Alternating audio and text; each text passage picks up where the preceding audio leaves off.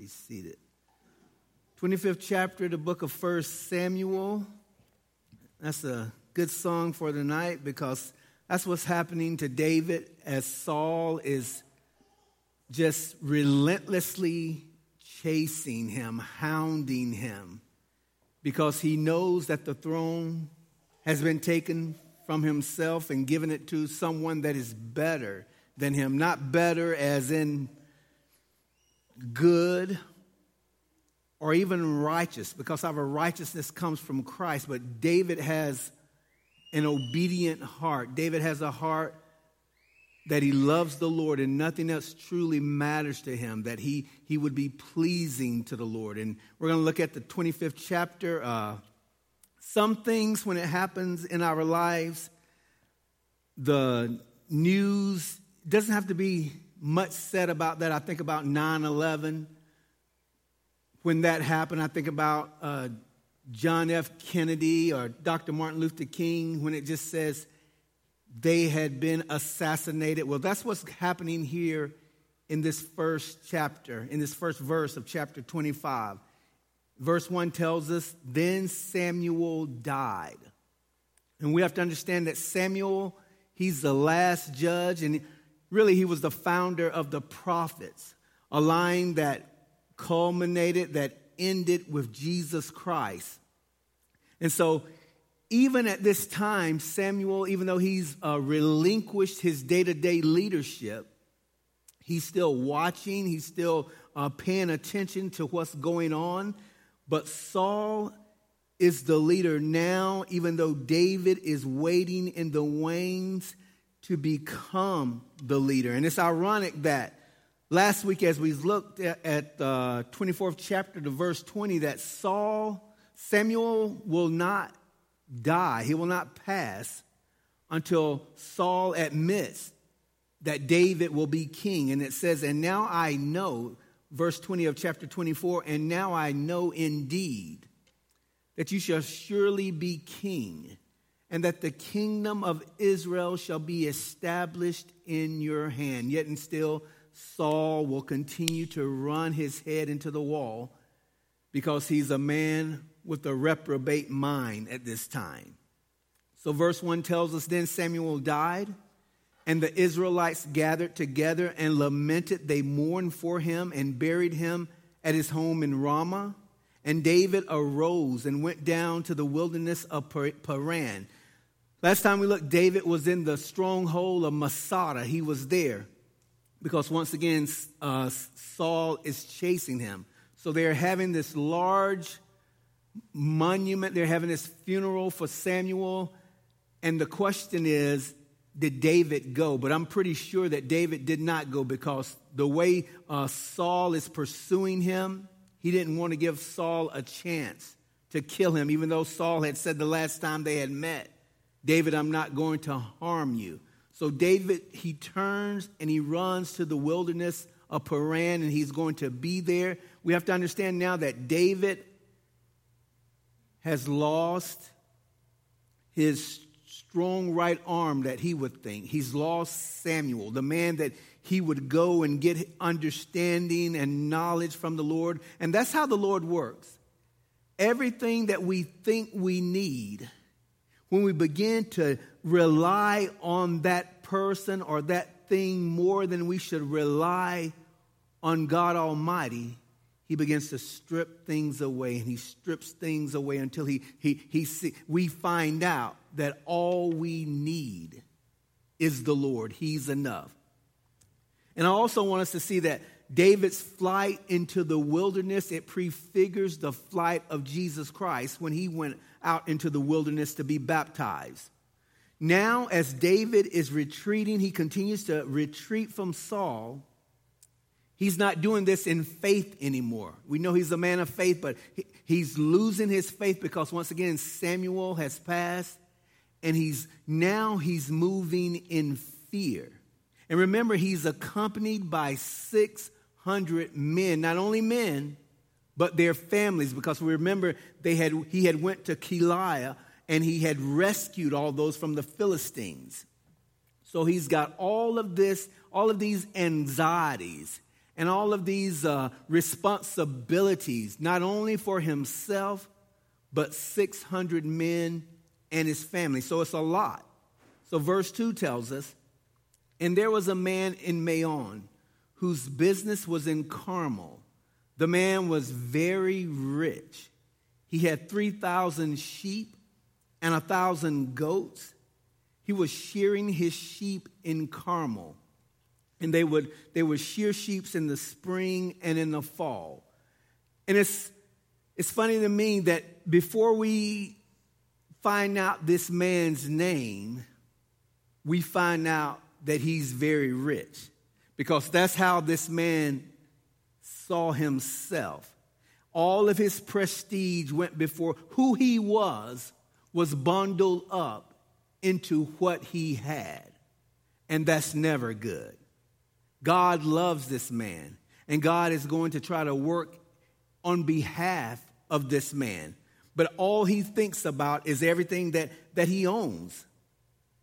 And you would think now that David, we're going to find out that David and his men had been protecting this guy's flock and his sheep and his herd. He, the Bible says he's been a wall. David and his men has been a wall to him. And so common courtesy, you would think, would say, okay, since I know David and his men has been helping me, nothing has been missing, no thieves or robbers has broke in and killed. It's sheep shearing season. It should be a festive time, and I should invite them and share my abundance and share my goods with them. But he doesn't do that. The Bible, Jesus Christ tells us that believers, we should be the salt and the light of the earth. And once again, David is a good neighbor to Nabal. They don't steal anything, they don't take anything, and they make sure no one else is doing anything to harm them. But David thinks just because he has been a good neighbor, Nabal owes him something. And he's going to find out it doesn't work like that. It says in verse 3 Now the name of the man was Nabal I'm sure we've all read this before. Nabal means fool. And it doesn't mean he's silly or he's playful, but it, it, it, speaks of being vicious, almost like an animal. It speaks of not only being vicious, but atheism or materialistic. His God is himself. He's God. And once again, all he cares about is his abundance of goods that the Lord has blessed him with. We don't know if uh, Nabal got his gain by dishonest means. It doesn't tell us that. We know he's from the tribe of Judah and the family of Caleb. So once again, Nabal has all of this means, these means the Lord has blessed him. And I'm wondering when David comes through this, this, was he thinking about Nabal when he penned Psalms 14:1? The fool has said in his heart, There is no God. They are corrupt. They have done abominable works. And in the Hebrew, once again, it re- actually reads Nabal says in his heart, because Nabal means a fool. Then the name of the man was Nabal. The name of the man was Nabal and the name of his wife, Abigail, my father, is Joy. And she was a woman of good understanding and beautiful appearance. But the man was harsh and evil in his doings. He was of the house of Caleb. Verse 4 When David heard in the wilderness that Nabal was shearing his sheep, David sent 10 young men. I wanted to, I know that 10 represents the law, and I'm, I'm reminded, I'm thinking, did David send these 10 because it's more of a, the status of the law? This is what you should do. And David said to the young men, Go up to Carmel, go to Nabal, and greet him. Notice what he says in my name, because by this time David is well known. And thus you shall say to him who lives pros- prosperous, uh, pros- in prosperity, Shalom to you, shalom to your house, and shalom to all that you have. Now I have heard that you have shearers. Your shepherds were with us, and we did not hurt them, nor was there anything missing from them all the while they were in Carmel. That's the way it should have been. He, he's not doing anything he shouldn't have did. Ask your young men, and they will tell you. Therefore, let my young men find favor in your eyes. For we come on a feast day. Please give whatever comes to your hand to your servants and to your son David. Now, he says this in humility. He means this, but still, we're going to see David is on the wrong track at this time. Psalms 14 perfectly describes Nabal. One of his own servants and also his wife will call him a son of Belial. Uh, Belial means son of the devil or worthless fellow. That's what they thought of Nabal. And then he gives his half hearted reply to David's plea for help. And he's not only refu- he's, he's not only has he refused to share his abundance, but also he adds insult to injury. He could have just said, No, I'm not going to do this. But that's not the type of man Nabal is. Verse 9 So when David's young men came, they spoke to Nabal according to all these words in the name of David. And notice it says, and waited. So Nabal doesn't give them a off the cuff, a spontaneous reply. Oh, I just rushed and said something. They waited. So Nabal has thought about what he's about to say, word from word for word. Then Nabal answered David's servants and said, Who is David? And who is the son of Jesse? He tells on himself right there. He knows David. He even knows his dad. There are many servants nowadays who break away each from his, his master. So once again, it's obvious that Nabal knows who David is. And then he speaks of David as he's a renegade. Uh, he's no account to anyone. He, he's just trying to take over everything. He speaks to him, he slanders him, he speaks to him in scorn, all because he doesn't want to give David or his men any of his abundance. Nabal is a model of someone with the wrong attitude towards wealth and possessions. He hasn't considered one time that everything that he has, everything that he owns, comes from God. And one of my pet peeves is when people boast on what they have or even how smart they may be, and they just all of this knowledge, and God has blessed them. They never give credit to God. It's as if I built my great Babylon with my hands. God says it does not work like that, and we should understand that. Deuteronomy chapter 8, verse 17, 18 tells them as the, as the children of Israel is going into the land of promise, just as they get ready to go, it says, Then you say in your heart, My power and the might of my hand gain me this wealth. And you shall remember the Lord your God, for it is He who gives you power to get wealth, that He may establish His covenant, which He swore to your fathers as it is today. It says almost the same thing in 1 Corinthians chapter 4 verse 7 when the apostle Paul says, "For who makes you differ from another? And what do you have that you did not receive?" If we only lived like that. Now, if you did if you did indeed receive it, why do you boast as if you had not received it? Nabal is about to learn a vital lesson. Everything of a blessing that Yahweh has given him wasn't because he was righteous, wasn't because he was holy, it was just because of the grace of God. And then here's his reply. And notice how often he uses the word I and my. Shall I then take my bread and my water and my meat that I have killed for my shearers. I bet he didn't kill one sheep. And give it to the men when I do not know where they are from? It reminds me of when Jesus tells the parable of the rich fool. And, and he had no one else to speak to or talk to, so he would talk to himself all the time. Luke 12, 18 through 19, he says, So he said, I will do this. I will pull down my barns and build greater, and there I will store up my crops and my goods. And I will say to my soul, Soul, you have many goods laid up for many years. Take your ease, eat, drink, and be merry. All of his possessions, God is about to call him away. God said to him, Fool, Nabal, this night your soul is required of you. And the things you have prepared, whose will they be?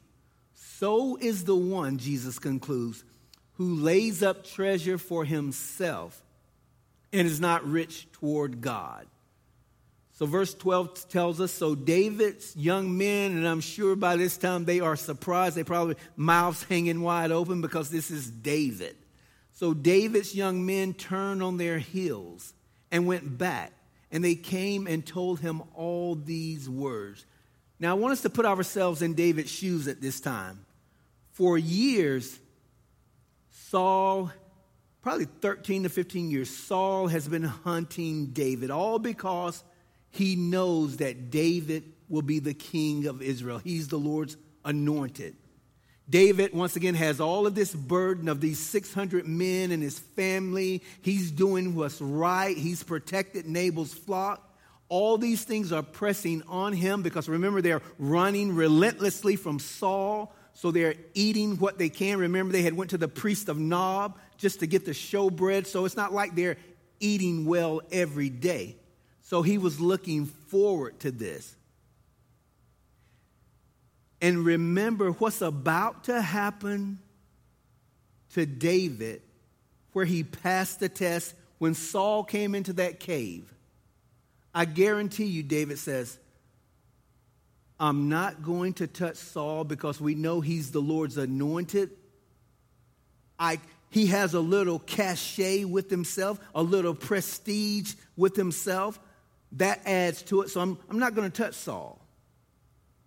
He passed that test. But the way it usually works, when you pass one test and you relax on your own laurels, it's the second test where you strike out at. So he says, I'm going to overlook Saul. I've been in the word, I've been in prayer. He bows down to Saul in humility. Saul has a little status, but now I've been doing good to Nabal. I've been taking care of his flocks and his herds. And this guy's a fool, and he's going to talk to me this way? We're going to find out that David does not pray, he just begins to run in the flesh, and that's never good. Satan always looks for an opportune time when we are relaxing, when, when we think everything is okay. That's usually when he makes his move. Once again, Nabal does not owe David or his men anything. In the kindness of his heart, yes, he should have gave them something. He, we're going to find out he doesn't even miss what his wife Abigail sends to him. So he has an over of abundance, but it's still his. David is a little frustrated. He's a little humiliated because this man did not do and say what he thought he would say. Verse 13 tells us Then David said to his men, No seeking the Lord in prayer every man gird on his sword.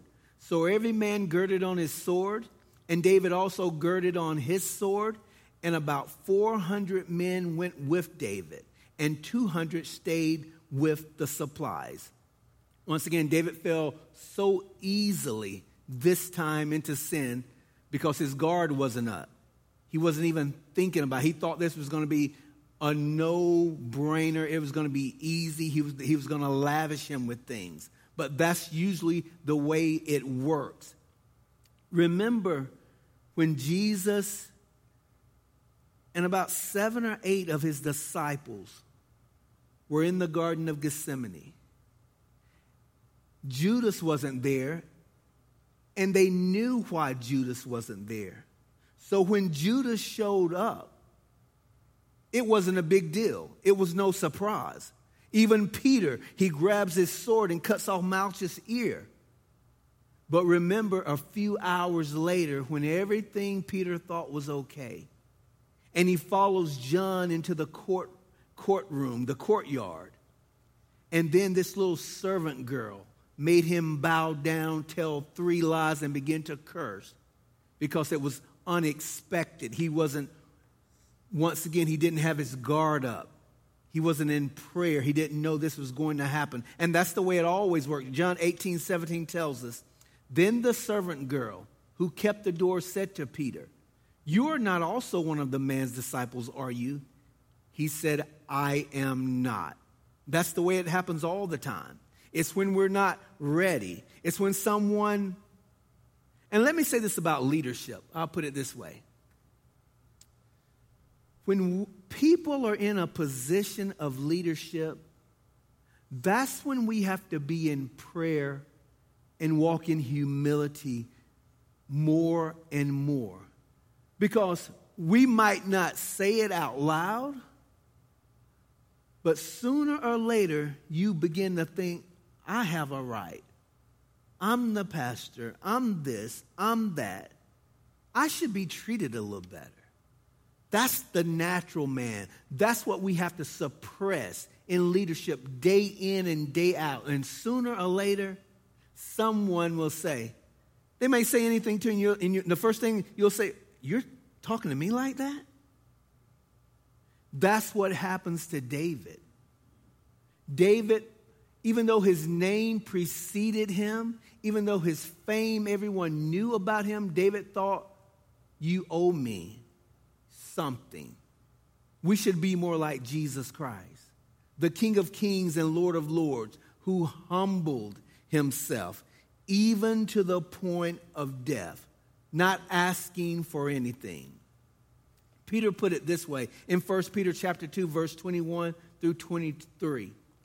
For to this you were called, because Christ also suffered for us, leaving us an example that you should follow his steps, who committed no sin, nor was deceit found in his mouth, who, when he was reviled, did not revile in return. When he suffered, he did not threaten, but committed himself to him who judges righteously. If David wouldn't have received one lamb from Nabal, God is his shepherd, and God would have provided for him and his men. Verse 14. Now, one of the young men told Abigail, Nabal's wife, saying, Look, David sent messengers from the wilderness to greet our master, and he reviled them. But the men were very good to us, and we were not hurt, nor did we miss anything as long as we accompanied them. When we were in the fields, they were a wall to us, both by night and all the time we were with them, keeping the sheep. Now, therefore, know and consider what you will do. For harm is determined against our master and against all his household, for he is such a scoundrel that one cannot speak to him.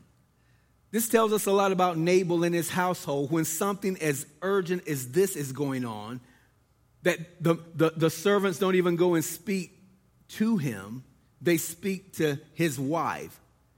Abigail, she seems to be wise, she's very prudent. And my question is how could someone like Abigail be married to someone like Nabal? And then I think about the movie Fiddler on the Roof. Remember, at that time, arranged marriages. And all her parents, I believe, could see is this man, Nabal, is rich. He's got money. I don't care if he's big and fat. I don't care if he's short and stubby. I don't care. He's got money.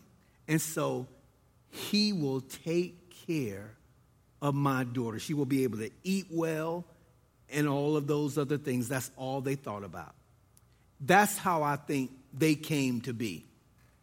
And so I used to think it was better in those days for parents to do the matchmaking, but this didn't go well. So I guess God knows. We have to, the proof is in the pudding, Josiah. I had to say it, I love you. Verse 18. then Abigail made haste. Notice this godly, God fearing, wise, prudent woman, how she begins to maneuver. It almost reminds me, it does remind me of when uh, Abraham is sitting in the tent door and he sees these three men coming. And one of them is the Lord, and he goes and says, Sarah, begin to fix the mill and do all these things. Sarah doesn't start complaining, she just starts doing it. And this is Abigail. Then Abigail made haste and took 200 loaves of bread, two skins of wine, five sheep already dressed. This is the abundance this man has. Five seahs of roasted grain, 100 clusters of raisins, and 200 cakes of figs, and loaded them on donkeys. And she said to her servants, Go on before me. See, I am coming after you. But she did not tell her husband Nabal wise choice. So it was as she rode on the donkey that she went down under cover of the hills. And there were David and his men coming down toward her. And she met them. She's also courageous. Even though she sent uh, men, her servants, in front of her, she's right behind them. Verse 21 Now David had said, Surely in vain I have protected all that this fellow has in the wilderness, so that nothing was missed of all that belongs to him. And he has repaid me evil for good. Now, he's right about that. My question is Are we frustrated with people when we've done good? Our heart was in it to do them good, and yet they turn around and do evil towards us. I can understand if it's an unbeliever, we should expect that. But what hurt is when believers do that. That's something we have to pray on. That's something we have to say, Lord, give me grace to get over this.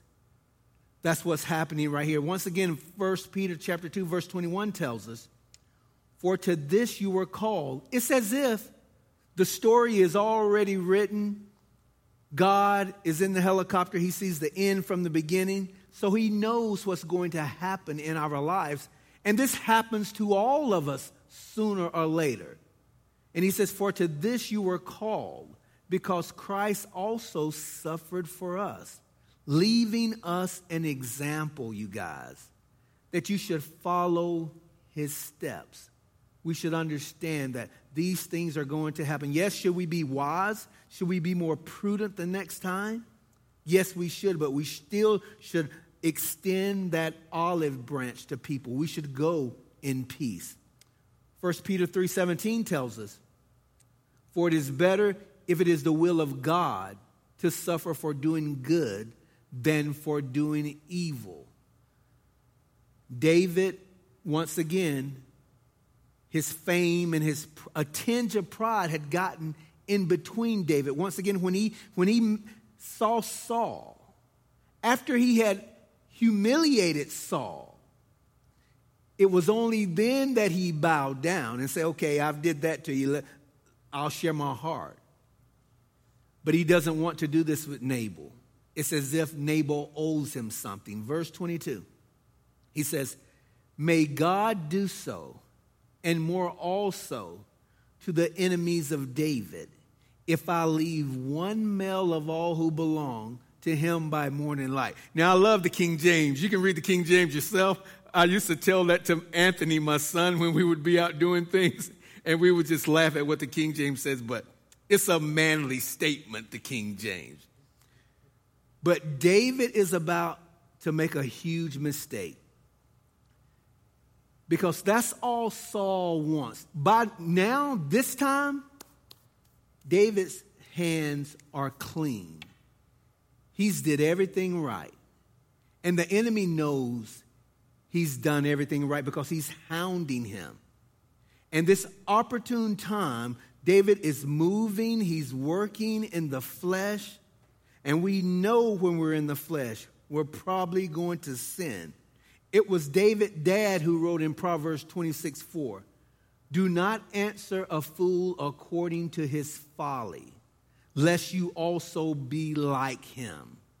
That's what's happening to David right now. And we, once again, we have to understand God is shaping, God is molding, God is pruning David to be the ruler, to be the shepherd of Israel.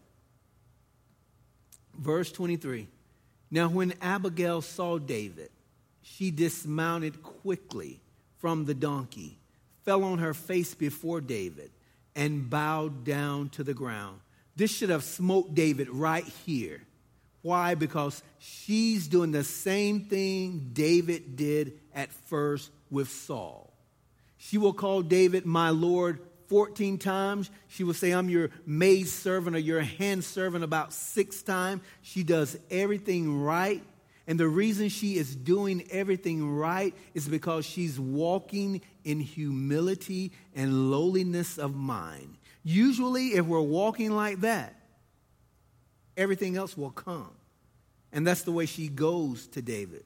So she fell at his feet and said, and remember, he's on his way to kill Nabal. And I want us to listen up here, especially the wives. She doesn't say to David, You call yourself a Christian? Look at what you're about to do. Or are you crazy? She doesn't do any of that. Proverbs also tells us, 3126, of the virtuous woman. She opens her mouth with wisdom, and on her tongue is the law of kindness. Now, if the scripture says on her tongue is the law of kindness, what that tells me she just doesn't open her mouth and speak any kind of rash words or payback words or anything like that. It's kindness is on her lips. And if, and if she thinks she can't speak in kindness, she doesn't say anything at all. And all of us should understand that. Abigail, not one time does she say, Who do you think you are? You're the next king in line of Israel. I can't believe you're doing that. She doesn't do any of that. It says, So she fell at his feet and said, On me, my Lord, on me let this iniquity be. She knows that she's one with her foolish husband Nabal, and what he has done, she's a part of it just because they are one. But now she goes out to David and she's asking for forgiveness and forgiveness from her husband, really, even though they are one. And this catches David's attention. She says, And please let your maidservant speak in your ears and hear the words of your maidservant. Once again, now the shoe is on the other feet. David had no problem bowing down to Saul. He had no problem walking in humility with Saul. But now, this fool who he thinks owes him something and out of courtesy's sake should have given him something and his men, but it once and still it belonged to him. And so she's walking in kindness, she's walking in humility, and this begins to resonate. It begins to affect David. And that's the way the truth always is. That's why the Bible says, speak the truth how? In love. She says in verse 25, Please let not my Lord regard this scoundrel, Belial, this worthless fool again. For as his name is so, so is he. Nabal it is, is his name, and folly is with him. So she is repenting of the sins of her husband, and she's repenting because she knows she's angered David wrongfully. Her husband has. So she says, But I, your maidservant, did not see the young men of my Lord whom you sent. I didn't know anything about this. Now, therefore, my Lord, as Yahweh lives and as your soul lives, since Yahweh has held, notice what it says, has held you back from coming to bloodshed, from avenging, notice, yourself with your own hand. That's exactly what David had told his men because they were upset because David did not kill Saul in the cave. And David says, Vengeance is not mine. It's not my responsibility to, to, to show vengeance to Saul. She's saying the same thing here. Bloodshed from avenging yourself with your own hand. Now let your enemies and those who seek harm from my Lord be as Nabal. She's saying, It is the Lord who has kept you so far, David, from shedding innocent blood.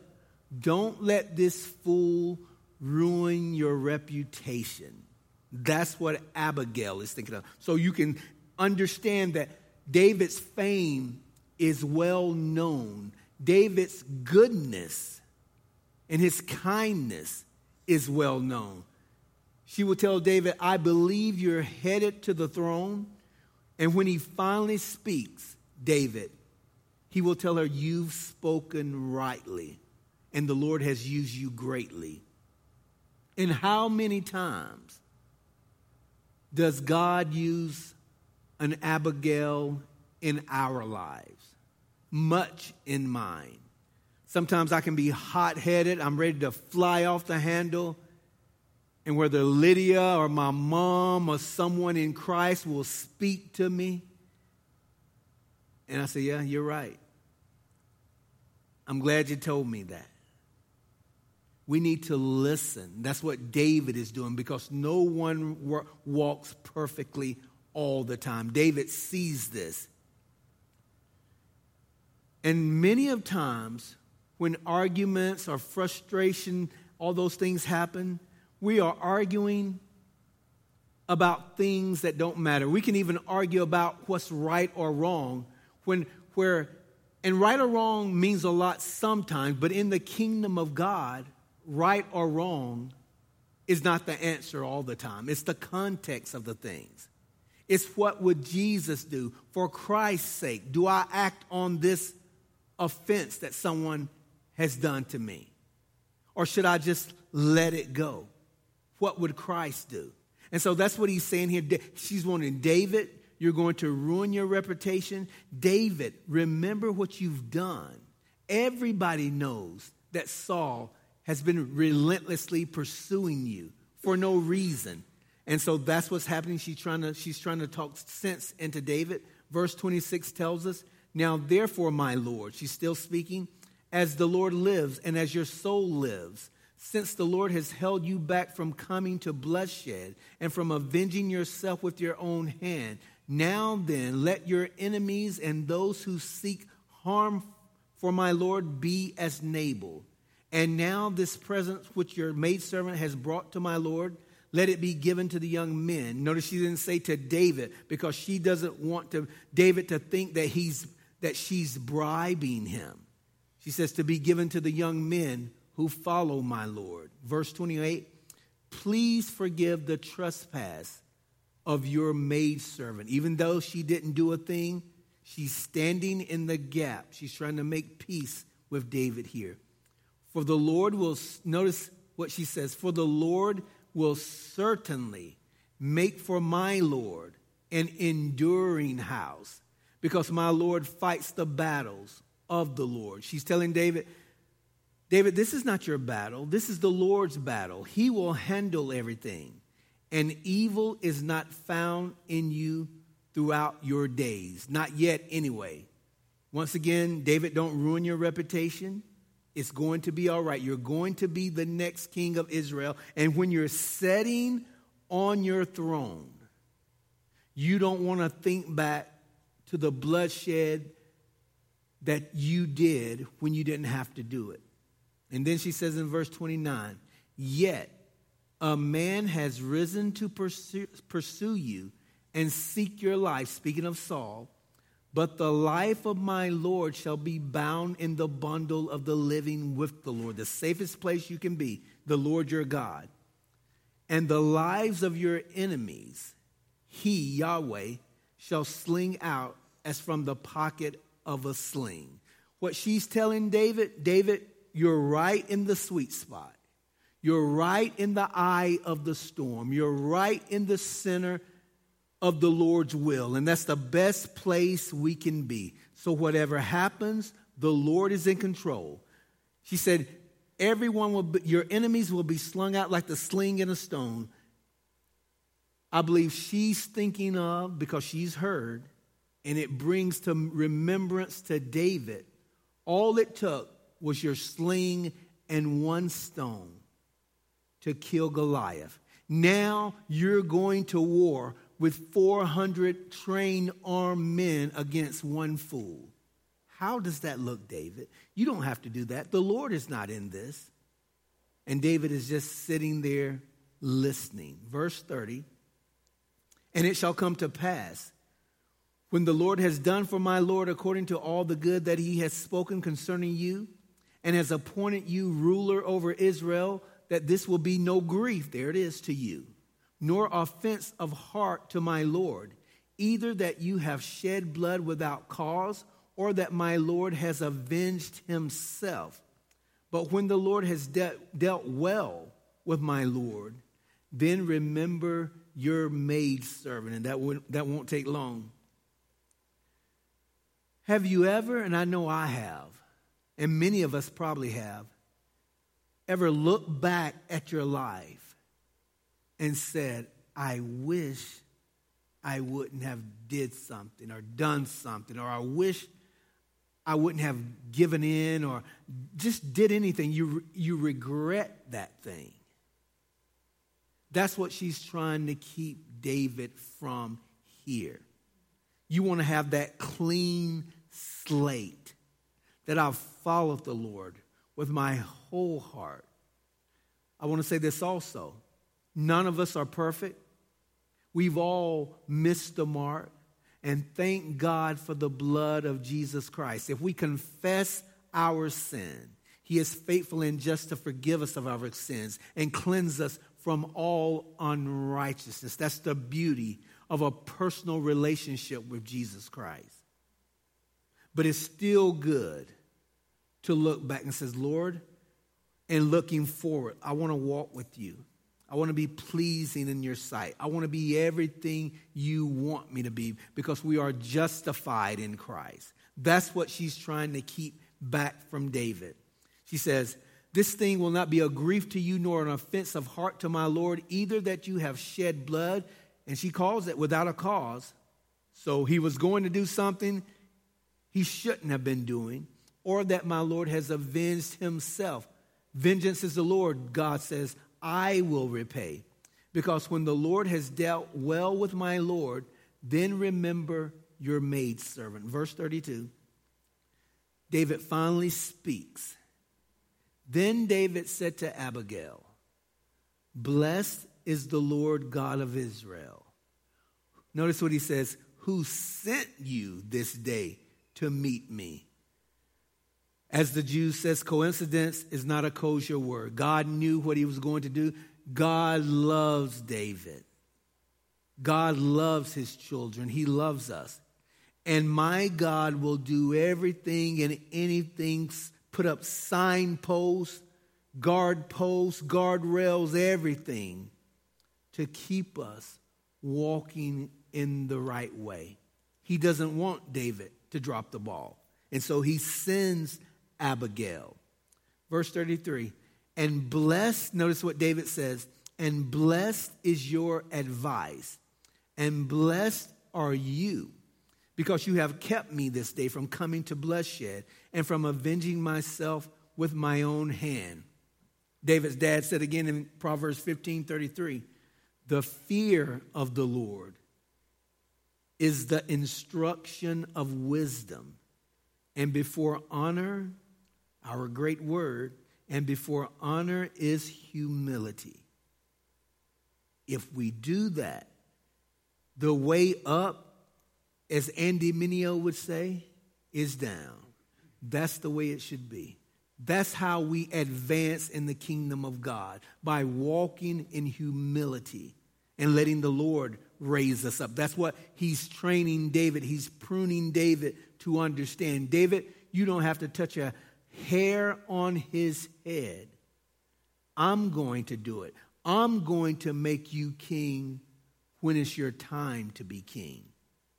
That's the way we should live. Whatever we may be thinking, seeking, searching for, it's all in God's timing. And once again, I said this from the beginning of First Samuel. It's only when we run ahead of God that's when we get in trouble. But as long as we wait on Him, God will show up in His time. In verse 33, and blessed is your advice, and blessed are you because you have kept me this day from coming to bloodshed and from avenging myself with my own hand. For indeed, as the Lord God of Israel lives, who who has kept me back from hurting you, unless you had hurried and come to meet me, surely by morning light no males would have been left to Nabal. And I believe he's telling the truth. So David received from her hand what she had brought him and said to her, Go up in peace to your house. See, I have heeded your voice and respected your person. Attitude speaks more all the time than content. I think Chuck Swindoll says you can tell anyone anything if you say it the right way. It's the same thing. If your attitude is right when you're speaking, whether it's a reproof, whether it's a rebuke, if the attitude is right, you're going to be okay. That's what she does with, with, with David. If she would have came there ranting to David, railing at David, she may have been the first one to lose her life. She knows this. But that was Abigail's heart because when we find out when David comes to get her, he sends his men to get her. Abigail is going to say the same thing. She has a gracious, kind spirit. And the way we cultivate a gracious and kind and long suffering spirit is in the Word because no one has that automatically. I don't care who you are. You might can hold that brick for five minutes, but you won't hold it for six. You, you, you don't get that naturally. That comes being in the Word and being in prayer and spending time with the Lord, that your words become bibline. And you have that kindness of heart and you have that kindness of spirit. He says in verse 36 Now Abigail went to Nabal, and there he was, holding a feast in his house like the feast of a king. and Nabal's heart was merry within him, for he was very drunk. Not just drunk, he was very drunk. Therefore, she told him, she's a wise woman. Therefore, she told him nothing, little or much, until morning light. You cannot reason with a drunk person. There's better hope for a fool. So it was in the morning when the wine had gone from Nabal and his wife had told him these things that his heart died within him and he became like a stone. Was it a stroke? Was it a heart attack? My question is why? I don't know if it was because after she tells him that how he almost died because of David after all of the boasting he did against David that he that he has this heart attack or this stroke or did he think Saul is going to be upset with me because he's the king and he's going to send some men for me? I don't know what it is. But it was enough to do this to him all of his goods, all of his things, all of his abundance, all that he had strove for, worked for, labored for. Not worth a darn. But God is gracious.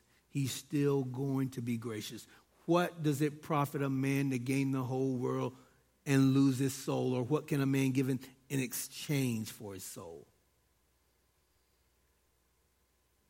David said,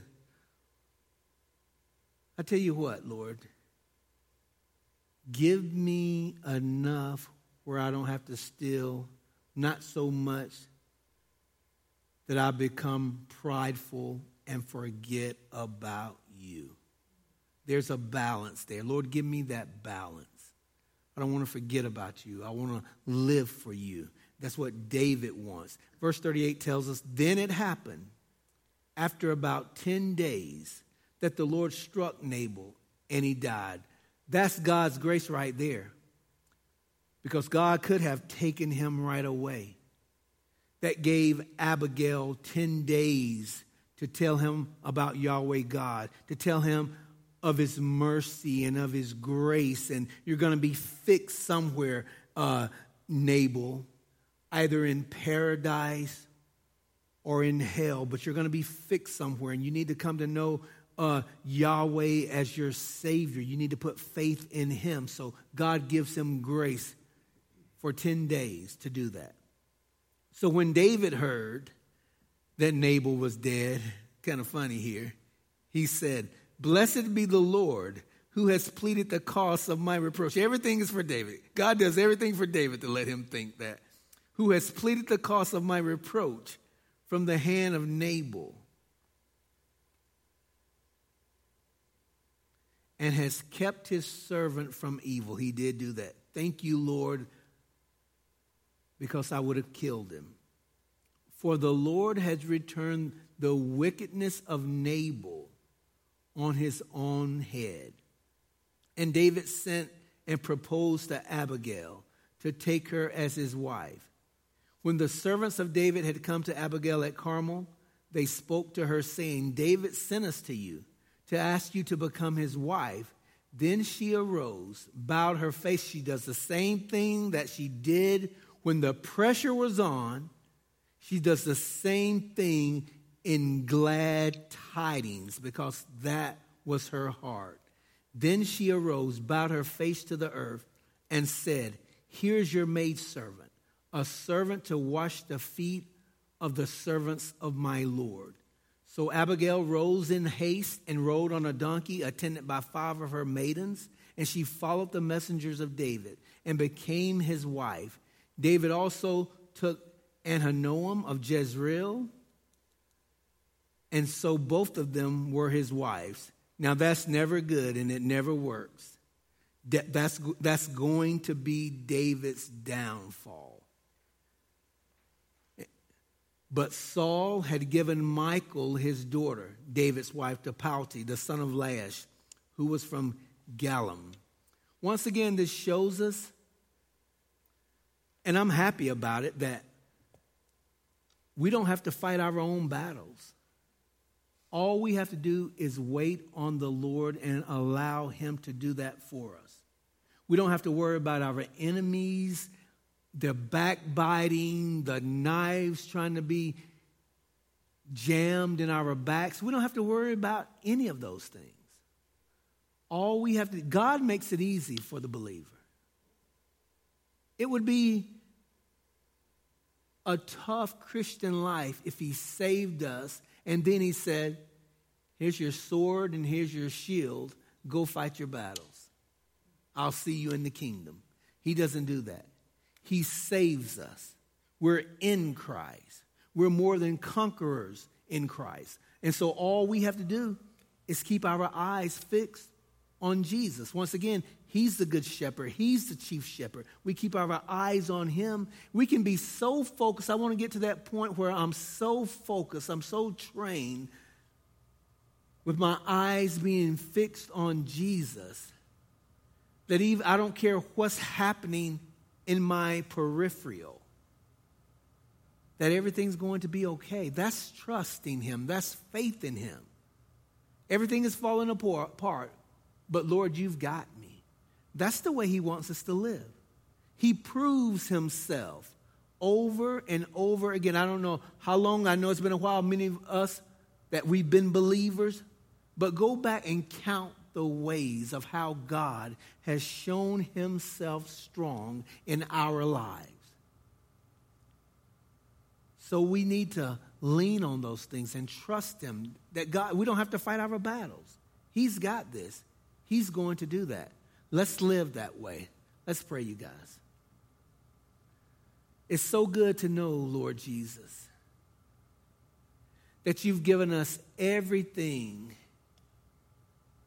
every spiritual blessing in the heavenly realm. I need that peace. I need your joy. I need all of those gifting and the fruit of the Spirit, Lord, so that I can walk upright and bring you glory and fame and honor. Lord, all we have to do is keep our eyes on you, trust you, and lean not to our own understanding, allow you to lead us. Let us not get ahead of you, but keep our focus and our attention on you, Father God. You will do everything else.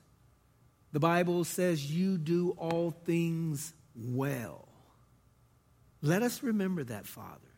Lord, I continue to lift up those that are sick and those that are hurting, those that need a job here at CR. Father, would you move on their behalf? Lord, would you do great things here, Lord? I continue to pray for Friendship Middle School, Father. I thank you for allowing those that went out to the middle school, Father, and the, uh, just getting a, a foot in the door. And may we be faithful to continue and just once again not get ahead of you, but to wait on you and allow you to begin to move hearts and do the things you need to do. I continue to lift up the women's Bible study, Lord, that you will continue to bless it, Lord. They had a great time. And, and I just thank you for these women coming together, iron sharpening iron. I pray for the men's breakfast coming up Saturday, Father. I pray that everything that's done there will be a blessing to you and that we would just pour into one another's life, Lord. Your word said, let us not neglect the gathering together of the brethren. That's important. That's important for us and important to you. There's something special when sheep come together, Father God. So, Lord, may we be a blessing to you. May we allow the Holy Spirit to rule and reign in our hearts. And I ask all of this through Jesus Christ, our Lord and Savior, to the Father God. Amen.